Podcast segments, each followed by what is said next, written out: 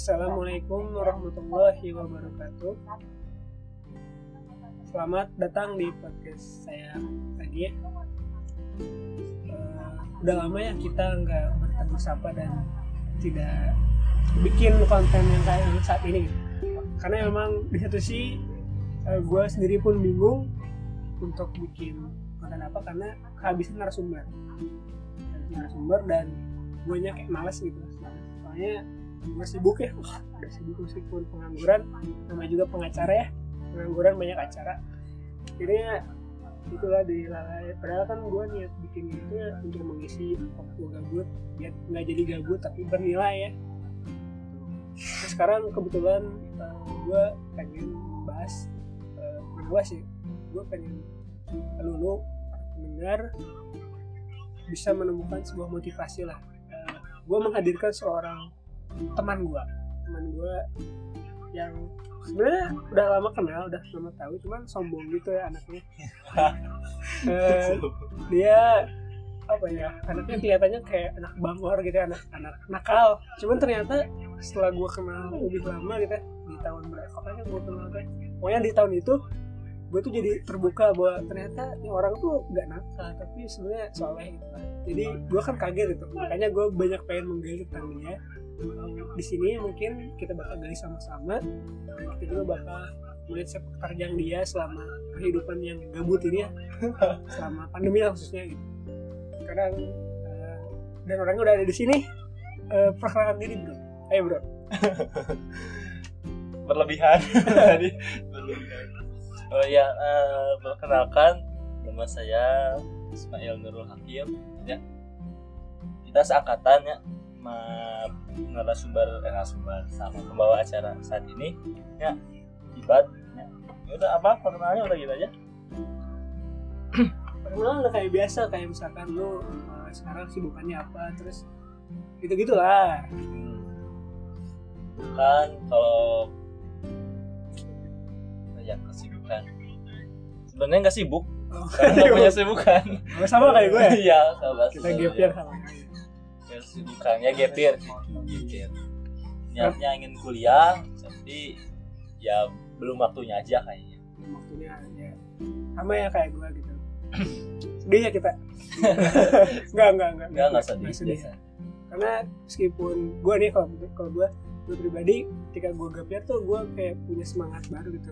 Untuk di tahun berikutnya uh, menggapai impian gue yaitu masuk perguruan tinggi negeri. Kalau lo gimana gimana ya? Ya tetap kalau gagal kayaknya ingin coba lagi gitu coba lagi coba lagi. Ya insya Allah lah di tahun ini doakan ya UTBK UTBK bisa lulus gitu ya. Amin amin amin. Bareng gitu ya? Bareng amin, amin. masuk ke perguruan tinggi negeri bareng-bareng. Bareng meskipun beda kampus ya. Beda kampus. Tapi sama-sama. Oke uh, berarti uh, lu itu nggak ada kesibukan lah ya kasarnya gitu. Berarti lu useless lah ya. Lu, lu useless gitu nggak ada guna gitu kan? Wah nggak ada guna woy, kasar.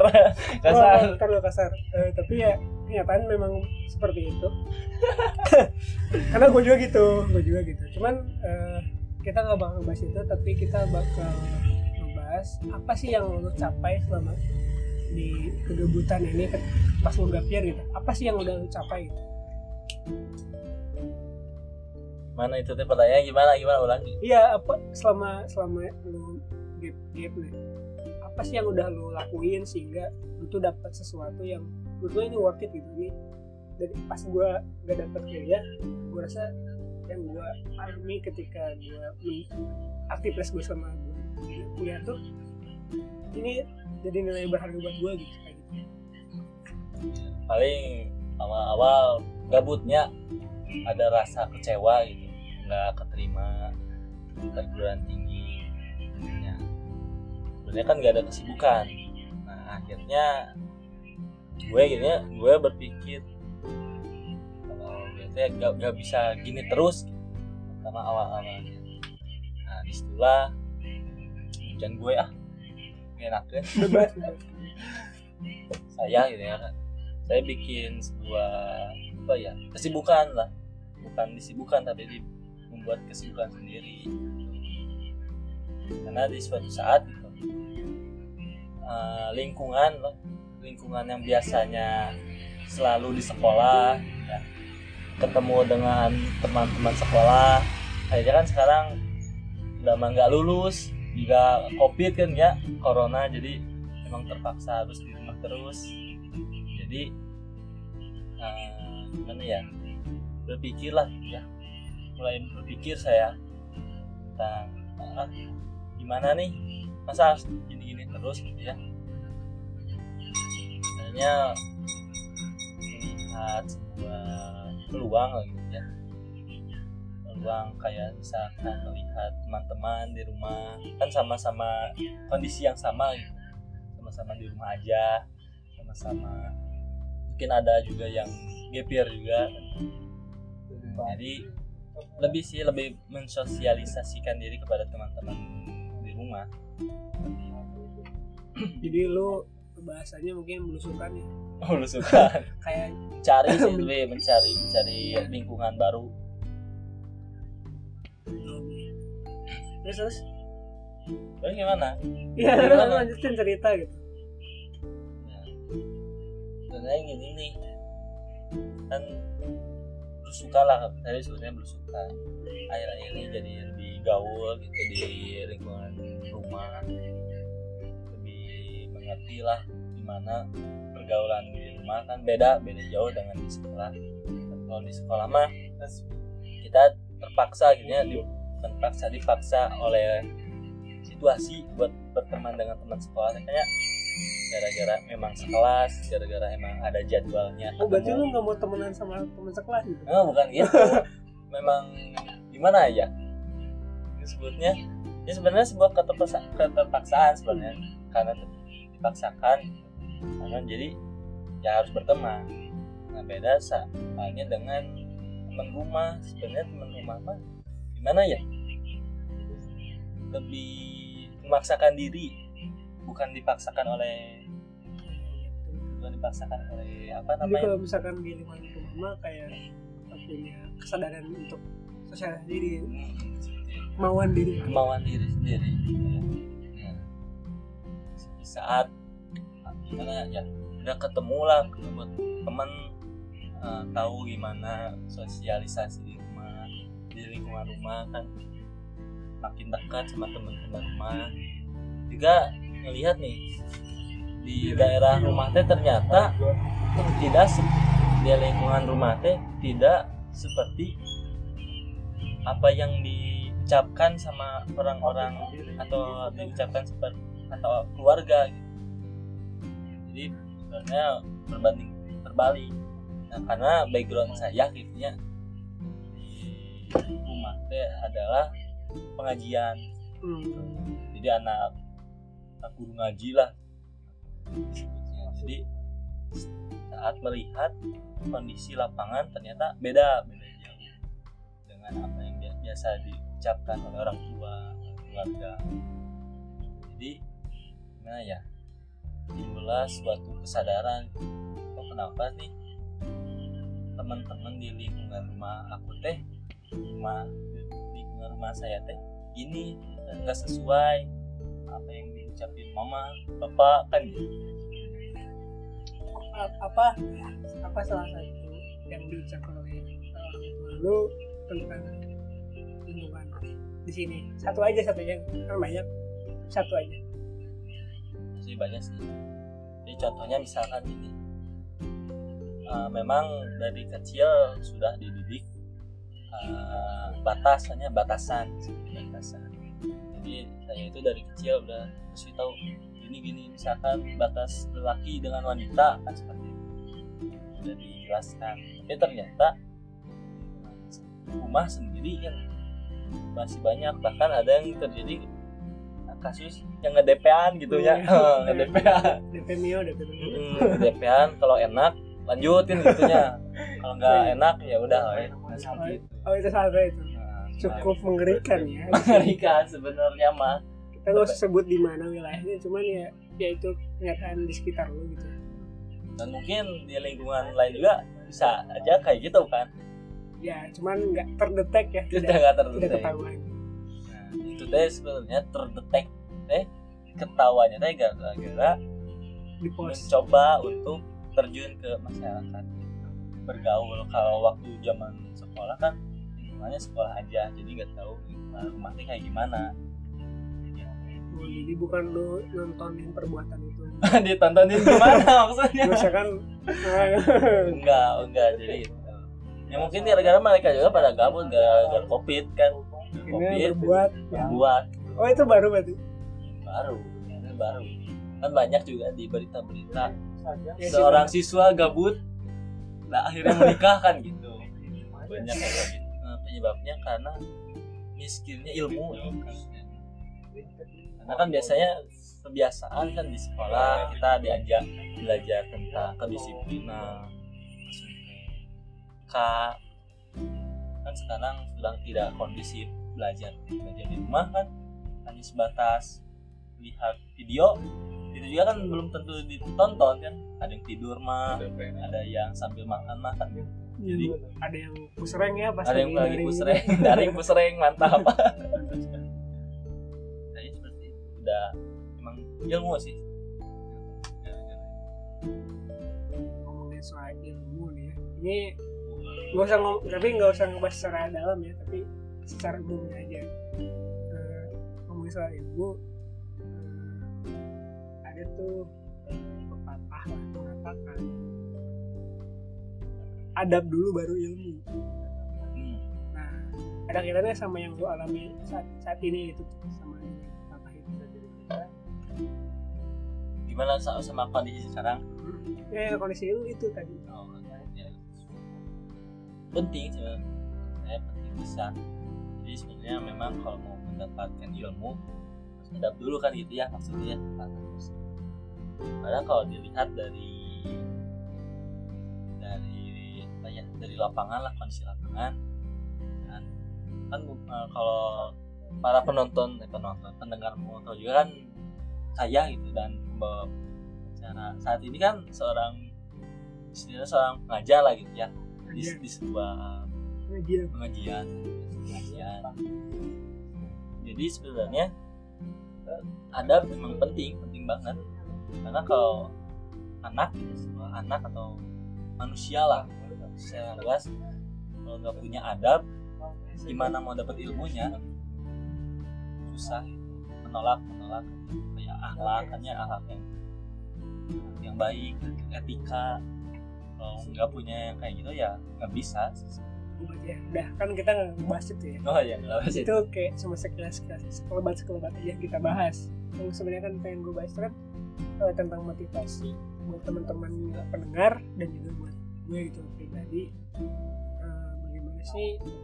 Ya kalau menurut gue gue rasa selama gue di masa covid ini masa gue juga masih kurang produktif ketika emang gue pengen produktif. Nah mungkin ketika gue kan udah kenal lu gitu dan gue lihat sharing lu gini gini kalau lu bisa seperti itu gitu kan kan lu sharing ke gue dan pendengar juga biar tahu gimana sih bikin bisa bikin foto produktif dan ya tadi kan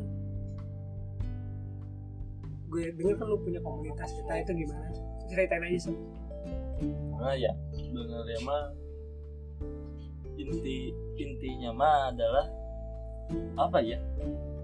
Sebenarnya disebut produktif juga enggaknya. Soalnya kalau udah bangun gitu ya sare deh kan sebenarnya mah. Tapi setidaknya lah ya eh, mencari lah, mencari kesibukan gitu.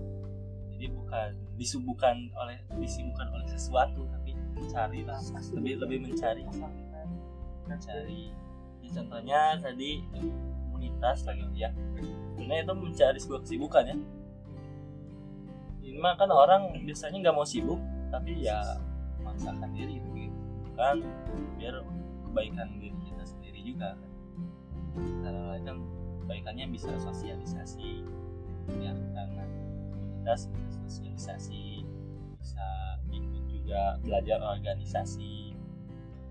Seperti gitu lah. Eh, kalau menurut gue kan mem- membuat sebuah komunitas itu kan menjadi poin baik lah good point karena komunitas itu kan uh, fungsinya untuk menampung orang-orang uh, yang di mana di dalam komunitas itu terjadi sebuah uh, tindakan uh, eh, bukan tindakan terjadi sebuah kontak sosial. Belajar sosiologi ya. Kan gue belajar betul-betul juga kan. Ya. pokoknya eh, terjadi interaksi sosial interaksi sosial, Sosial. sosial di dalam komunitas. Jadi komunitas itu berarti hal yang baik. Nah gimana sih lo bisa kepikiran ngebuat dan ya langsung gitu ngumpulin anak-anak itu gimana? Ya, sebenarnya apa ya? Kalau latar belakang berarti ya lebih ke latar belakang. Hmm.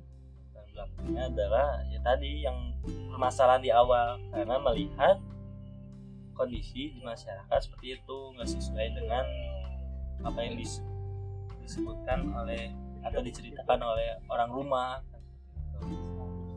kalau caranya mungkin ya lebih seperti itulah. Sebelum bikin komunitas kita lah ada teman. Kita main dulu bareng kan. Bareng pendekatan dulu. Waktu itu baru duaan ya nah waktu dulu ya kita main lah. Ya, kita main sama sama siswa lah. Siswa sama-sama belajar di rumah. Pertama cuma duaan duaan. Nah, akhirnya ada kesadaran buat membuat terobosan lah bahwasanya kalau cuma nongkrong aja gitu ya cuma main aja kayaknya kurang nih. Kurang gitu ya? Kok kurang kan gitu. jadi kan kalau sebut nongkrong atau main aja mah kayak terbatas gitu. kurang terikat kitanya juga. Jadi kita sepakat lah nah, saya dan teman-teman buatlah sebuah pertama mah kajian sebuah pemuda-pemuda. Ya. kita me- setidaknya memperbaiki dulu uh, tujuan lah ya tujuan tujuan kita riuhnya teh apa tujuan kita main teh apa tujuan nongkrong kita teh apa awalnya sih dari situ oh dari situ lo langsung di- eh, berpikir wah daripada nongkrong tuh cuma main HP lah. Kan ada tuh kan tongkrongan yang eh, semuanya datang kayak eh nongkrong yuk nongkrong yuk. Eh pas pas udah di tongkrongan pada main HP kan jadi asik sendiri gitu. Nah lu pengen buat si buat tongkrongan itu nggak kayak gitu kan? Iya dulu seperti gitu. Jadi ada ya obrolan lah. Kalau kalau nongkrong main HP mah di rumah juga kan bisa gitu. Jadi kan lebih mengikat solid. Kalau kalau kalau orang kalau, orang-orangnya nih orang-orang yang eh, masuk ke komunitas lu itu emang random. Kan awalnya tadi dua terus pas jadi tambah segini-segini itu gimana? Apa ada inceran atau gimana? Inceran? Ada sih ya inceran. Kan ya kalau disebut kan di sebuah masjid lah. Masjid mah berarti di lingkungan RW gitu ya RW-an bahkan semua pemuda juga udah diincar gitu maksudnya. Jadi di list siapa aja nih pemuda-pemudanya yang ada di RW tersebut langsung diajak. Tapi kalau kan itu juga nggak semua keajak kan ya. Ada sistem apa namanya? Dari diseleksi lah diseleksi kan kita berawal dari gerakan ngaji gitu ya. Kajian kajian. Jadi kita awal membentuknya adalah pengajakan untuk belajar bareng. Belajar bareng. Jadi kalau yang nggak mau ya silahkan aja nggak memaksa. Kalau yang mau kita lihat dulu nih bakal dia tuh emang bener-bener mau cuma ya DIY aja kan ada yang cuma sekali datang udah weh ya lagi. Karena berbagai alasannya kan setelah memang sudah konsisten barulah kita ajakin lagi di, di sebuah komunitas yang lebih jelas lah. Kan kalau tadi cuma pengajian gitu ya. Tapi kita di sebuah komunitas yang lebih jelas yang mem- memang lebih mengikat. Eh, kalau menurut lu apa yang sekarang terjadi lah dengan adanya uh, komunitas lu dan anggotanya segini lu sempet kebayang bakal kayak gitu nggak? Ini jauh di, di- dari ekspektasi gua nih atau gimana? Atau emang sesuai ekspektasi lu? Gitu tidak seperti ekspektasi sebenarnya. Ya. Tapi sebenarnya ekspektasi saya mah sebenarnya hanya sebuah tongkrongan pada awalnya mah.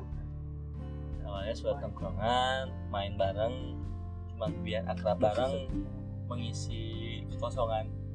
Eh, pas waktu di rumah aja kan ya biar nggak gabut. Eh ternyata kan berkepanjangan nih covid tuh ya.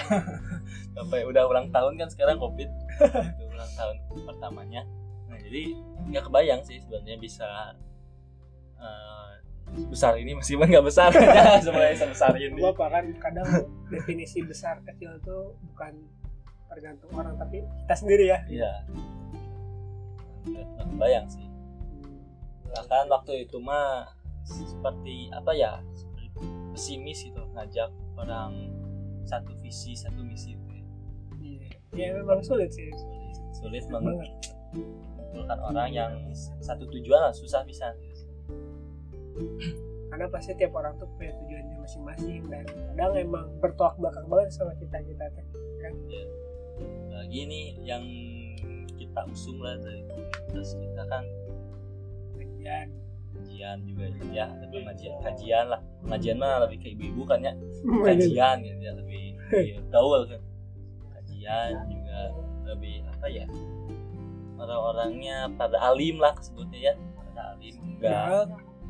Padahal. Iya alim Makanya, jadi orang-orang teh seperti mana ya kurang kurang kurang tertarik. Ya alhamdulillahnya kan ada aja. ada aja. Kalau boleh tahu nama nggak usah lah nggak usah dikasih tahu. nggak usah dikasih tahu. Nanti nanti aja. Di Nggak kesempatannya boleh, lain. nih. Jangan dulu. Nanti mungkin pertemuan selanjutnya lima bulan enam bulan selanjutnya mungkin udah gede. Bisa. Eh, anggota ya anggota ada berapa? Saat inilah saat ini now now ternyata alhamdulillah udah ada tujuh lah ya yang terseleksi. Sebenarnya mah kalau di pengajiannya ada dua ada 12 12 sampai ya 15 kalau tapi itu yang memang konsisten yang sudah kita samakan visi misinya baru Ada segitu. Eh, ada ada ada ini nggak ada sebuah harapan nggak dari lu pribadi sama komunitas yang lu bikin ini? Gitu kayak eh, lu punya target eh, tahun tahun depan atau tahun ini misalkan eh, nambah anggota sampai 20 misalkan tahun depan eh, di 40 ada kayak gitu nggak target-target sendiri? Gitu? Pa- pasti ada sih targetan harapan.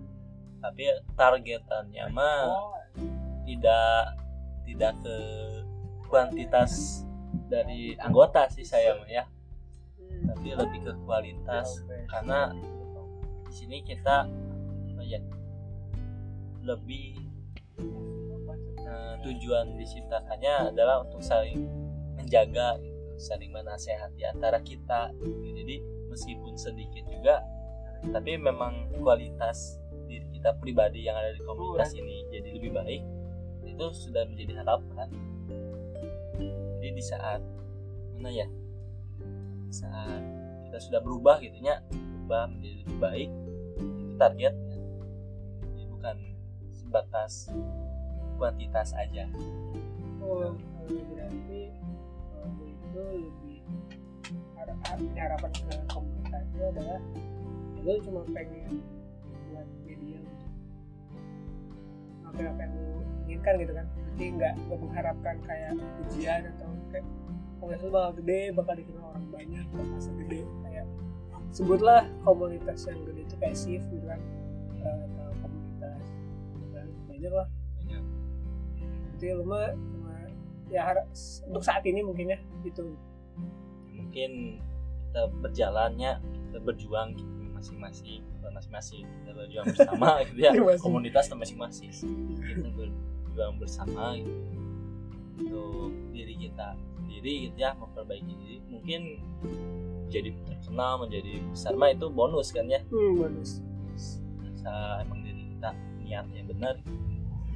Kan sebenarnya ini juga tadi niatnya dibuat untuk memperbaiki juga wilayah gitu. Tapi pemuda teh banyak dicap beranda kan ya. Hmm. pemuda teh bandel. Nah, emang bener kan ya banyak sih yang untuk merubah harapannya itu sih. Oke lah eh, bagus sih kalau gue denger ya. Memang eh, eh, gue juga banget sering denger banyak eh, orang tua orang tua tuh kayak risih lah sama keadaan pemuda-pemuda sekarang gitu kan. Lebih banyak eh, ada eh, lebih banyak negatifnya daripada positifnya mungkin karena memang yang terekspos mungkin yang terlihat memang yang itu itunya padahal sebenarnya mungkin banyak yang positif cuman banyak sebenarnya banyak. tertutupi oleh kenegatifan yang menjalar di seluruh tatanan dunia ini ya.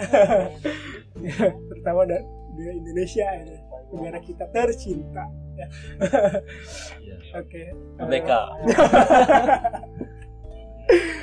Bahkan bahkan Bapak Soekarno pernah bilang seperti itu kan ya kalau mau mengubah dunia berikan saya 10 gitu 10 tapi kan sudah sudah nggak ada bapak Soekarno. Gimana jadi gimana contoh gitu Oh, ya berarti pemuda tuh pemuda teh memang punya andil besar bahkan buat negara kan ya.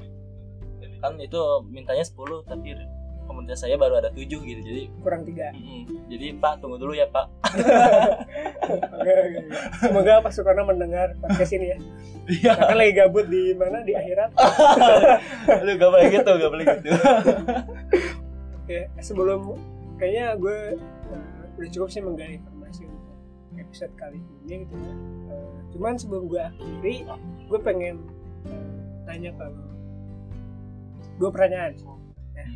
Mau gimana gimana Ini lo harus jawab uh, jawab dengan jujur dan penuh dengan pengetahuan pengetahuan lo lah gitu. Pokoknya lo jawab se- sebenar-benarnya gitu. berat hati berat Iya memang berat. Yang pertama apa sih harapan lo sama pemuda Indonesia? wah Itu yang pertama ya. Simpel sih sebenarnya apa harapan lu yang kedua apa langkah yang bakal lu lakuin langkah real konkret gitu untuk membuat harapan itu terwujud. Sepaket sih. Berat banget asli nak. Hmm. ya mungkin ada harapannya juga nya. Di diri pribadi saya juga belum belum terpenuhi sebenarnya tapi harapannya namanya paling harapan buat pemuda Indonesia. Gimana ya? Marilah ayolah gini. Harapan kita kembali lagi pada sebuah kebenaran yang sejati gitu ya. Jangan jangan gini aja gitu. Toki wae kan gitu ya. Kita harus mencontoh eh, pejuang-pejuang muda pada zaman dahulu. Banyak kan pemuda perjuangannya. Paling gimana ya harapannya ini secara umum atau gimana nih? Bebas. Paling harapannya pemuda menjadi lebih baik. Lebih baik memang yang benar-benar baik gitu bukan baik menurut diri pribadi bukan baik menurut anggota eh menurut kelompok tertentu bukan baik menurut suku atau yang lain tapi memang baik yang benar-benar terbaik baik kembali kepada jalannya ya jalan jalan fitrahnya. Dan harapan dan bisa menjadi gimana ya mengubah lah mengubah dunia menjadi lebih baik lagi. Dan Udah. itulah paling langkahnya adalah Duh asli berat ini berat ya aduh baru mikir. Aduh. Kan muda itu kan tadi katanya kata Pak Soekarno memiliki andil besar harus bisa Iya. mikir lah gitu. setidaknya kita buktikan kan harus ada aktualisasi. Nah ini aktualisasinya punya pemikirannya hebat. Nah, kalau saya di eh, posisi saat ini kan ya membuat komunitas berarti kan lebih mengisi dengan kegiatan-kegiatan positif lagi ya. Paling gitu kita terisi dengan kegiatan-kegiatan positif jangan kegiatan kita disia-siakan begitu saja. Ya paling itu lah. Mun- kalau secara umum mah. Secara umum. Berarti ada secara konspirasi ya? Ada secara konspirasi. Ah. tapi mungkin nanti lah Oke, terima kasih ya kepada Ismail yang menjadi gestar gue karena gue sempat emang pengen banget jadi gestar cuman kayak masih ragu karena ya gue kan lagi malas jadi bingung mau kapan. Dan alhamdulillah karena pertemuan ini gue jadi bisa bikin episode kali ini dan semoga bisa cepet-cepet upload dan bisa menaikkan harkat martabat podcast ini. Angkat sehingga podcast ini bisa terkenal dan promosiin komunitas lo gitu. di sini. Terima kasih ya, bro. Ya. ya ya ya siap siap siap siap siap. Emang salah oh, salaman kan dia kelihatan. Ada pesan-pesan nggak buat podcast ini? Dari lu? Terakhir. Nah, paling kalau mau dipanggil gestar eh, jangan ngedadak gitu ya. Kan jadi aku harus pikir dulu gitu. Pikir dulu jangan aduh. Ya tapi lumayan lah kan saya juga bela- belajar bicara gitu ya. Belajar ngobrol di sini dan berani juga. Uh, for your information guys, FYI, sebenarnya gue juga nggak mau sih bikin sekarang, cuman ini orang nih maksa. udah, udah. Eh, gitu aja yang bisa eh gitu aja ya untuk hari ini. Terima kasih buat para pendengar yang udah mendengarkan. Mau kayak eh, mau kalian mendengarkan pagi siang sore malam tadi ya terima kasih udah nyempetin waktu luangnya. Waktu gabutnya yang mungkin seharusnya dipakai buat eh, melakukan sesuatu yang bermanfaat tapi harus mendengarkan podcast yang mungkin bermanfaat ini gitu. Harapannya harapannya Eh, sampai ketemu lagi di episode episode selanjutnya. Dan semoga doain gue ya supaya bisa eh, konsisten. Dan kalau misalkan lu pada pengen request bisa DM di Instagram gue @alimanibad DM aja lah di situ temanya apa biasanya gampang tinggal gue nyari teman-teman gue. Oke see you bye bye until next time and stay classic. Wassalamualaikum warahmatullahi wabarakatuh. Tuh.